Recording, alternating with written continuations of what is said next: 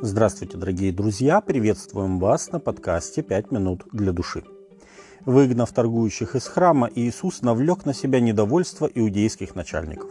Буквально на следующий день они окружили его и потребовали объяснить, кто дал ему такую власть. Имеется в виду изгонять из храма торговцев и миновщиков, поощряемых вопрошавшими. Ведь это они решали, кому и что делать в храме, веренном их попечению – Иисус сперва задал им вопрос, поставивший их в тупик, спросив об Иоанновом крещении, а затем обратил к ним притчу, пытаясь открыть их собственные глаза на их положение. Некоторый человек насадил виноградник и обнес оградою, и выкопал точило, и построил башню, и, отдав его виноградарям, отлучился. И послал в свое время к виноградарям слугу принять от виноградарей плодов из виноградника. Они же – Схватив его, били и отослали ни с чем. Опять послал к ним другого слугу, и тому камнями разбили голову и отпустили его с бесчестием. И опять иного послал, и того убили, и многих других то били, то убивали. Имея же еще одного сына, любезного ему, напоследок послал и его к ним, говоря, «Постыдятся сына моего».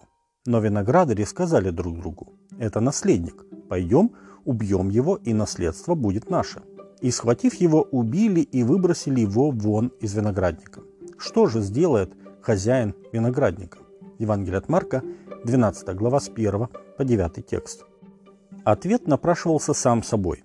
Иудейские лидеры, хотя и понимали, что о них эта притча, и это они представлены сими злыми виноградарями, вынуждены были ответить правильно. Злых виноградарей, говорят они, ждет суровое наказание. Их лишат управления, а виноградник отдадут другим. Любой, кто знаком с писанием пророка Исаии, очень быстро может обнаружить параллели с другой притчей, представленной древним пророком, где Господь порицает насажденный им виноградник за отсутствие плода. Книга пророка Исаии, 5 глава, с 1 по 6 текст. Затем Господь сам объясняет эту притчу. Виноградник Господа Саваофа есть дом Израилев, и мужи Иуды – любимое насаждение его. И ждал он правосудия, но вот кровопролитие, ждал правды, и вот вопль. Исайя 5 глава, 7 текст.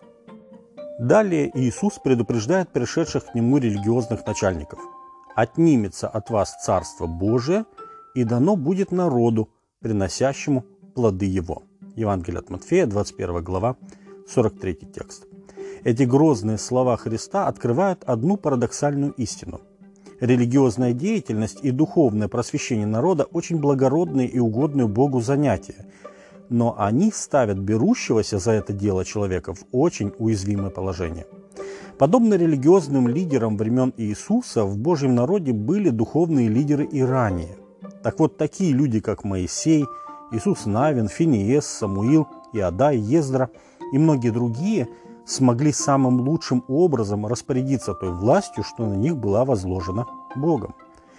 В чем же секрет и почему одни религиозные лидеры угодны Богу, а такие, как те, кто пришли к Иисусу в тот день, нет? Ответ высказал сам Иисус. Все дело в плоде, который они приносят. А принести его можно лишь положив действительно правильное основание для своей деятельности. Иисус сказал – Камень, который отвергли строители, но который сделался главою угла. Это то основание, на котором нужно строить свою деятельность.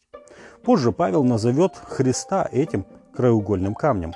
Ефесянам 2 глава, 20 текст. И ответственность берущегося за работу в Божьем винограднике заключается в том, чтобы, не искажая учение Господа Иисуса Христа, в любви приносить добрый плод. Дорогие друзья, если мы посмотрим на жизнь великих Божьих делателей, то мы увидим, что их плод – это глубокое богопознание и духовность того народа, которым они руководили. Другими словами, будучи поистине обращенными людьми, они сами, взирая на Христа, и взгляд других людей направляли. С вами были «Пять минут для души» и пастор Александр Гломоздинов.